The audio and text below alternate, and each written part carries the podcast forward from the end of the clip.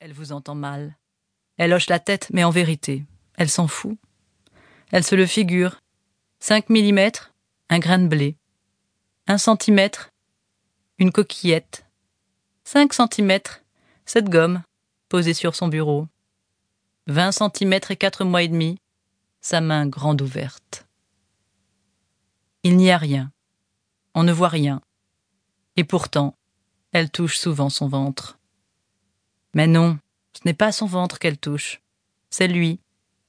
Exactement comme quand elle passe sa main dans les cheveux de l'aîné. C'est pareil. Elle l'a dit à son mari. Elle avait imaginé tout un tas de manières possibles pour le lui annoncer joliment. Des mises en scène, des tons de voix, des jouets au bois, raisonner musette, et puis non. Elle lui a dit un soir, dans le noir, quand leurs jambes étaient emmêlées, mais juste pour dormir. Elle lui a dit Je suis enceinte. Et il l'a embrassée dans l'oreille. Tant mieux, il a répondu.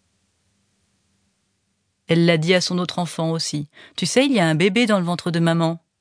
Un petit frère ou une petite sœur comme la maman de Pierre, et tu pourras pousser la poussette du bébé comme Pierre. Il a soulevé son pull et il a dit Il est où? Il est pas là le bébé Elle a fouillé dans sa bibliothèque pour retrouver le J'attends un enfant de Laurence Pernou. Le bouquin est un peu fatigué, il a servi à sa belle-sœur et à une copine entre-temps. Tout de suite, elle va regarder à nouveau les photos qui sont au milieu. Le chapitre, c'est Image de la vie avant la naissance, depuis l'ovule entouré de spermatozoïdes jusqu'à six mois, il suce son pouce. Elle scrute les toutes petites mains qui laissent voir les vaisseaux par transparence, et puis les sourcils. Sur certains clichés, on voit déjà les sourcils.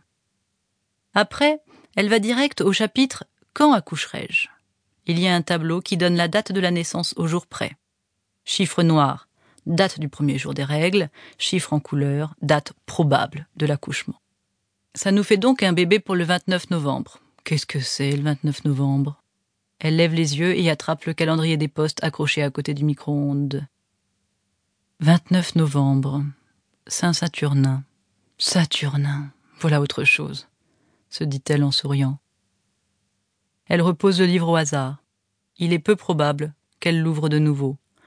Parce que pour le reste, comment se nourrir, le mal au dos, le masque de grossesse, les vergetures, les relations sexuelles, votre enfant sera-t-il normal, comment préparer son accouchement, la vérité sur la douleur, etc. De tout cela, elle se moque un peu. Ou plutôt, ça ne l'intéresse pas.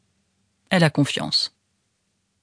Les après-midi, elle dort debout, et elle mange de gros cornichons russes à tous les repas. Avant la fin du troisième mois, c'est la première visite obligatoire chez le gynécologue. Pour les prises de sang, les papiers de la Sécu, pour la déclaration de grossesse à envoyer à l'employeur. Elle y va à l'heure du déjeuner. Elle est plus émue qu'elle n'en a l'air. Elle retrouve le médecin qui a mis au monde son premier enfant.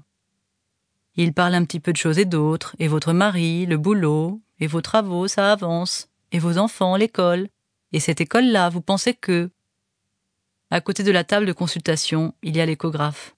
Elle s'installe. L'écran est encore éteint, mais elle ne peut pas s'empêcher de le regarder. D'abord et avant toute chose, il lui fait entendre le battement de ce cœur invisible. Le son est réglé assez fort, et ça résonne dans toute la pièce. Boum boum, boum boum, boum boum.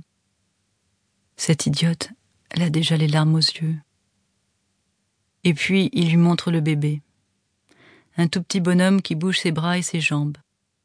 Dix centimètres et quarante-cinq grammes. On voit très bien sa colonne vertébrale. On pourrait même compter les vertèbres. Elle doit avoir la bouche grande ouverte, mais elle ne dit rien. Le docteur plaisante. Il dit Ah, j'en étais sûr, ça fait taire même les plus bavardes. Tandis qu'elle se rhabille, il prépare un petit dossier avec des photos qui sont sorties de la machine. Et tout à l'heure, quand elle sera dans sa voiture, avant de démarrer, elle regardera longtemps ces photos, et pendant qu'elle les apprendra par cœur, on n'entendra pas le bruit de sa respiration.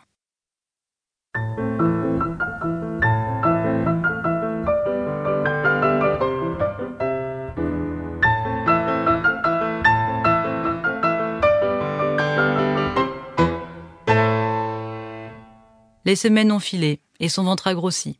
C'est ça aussi. Maintenant, elle met du 95C. Impensable. Elle est allée dans une boutique de future maman, acheter des vêtements à sa taille. Elle a fait une folie.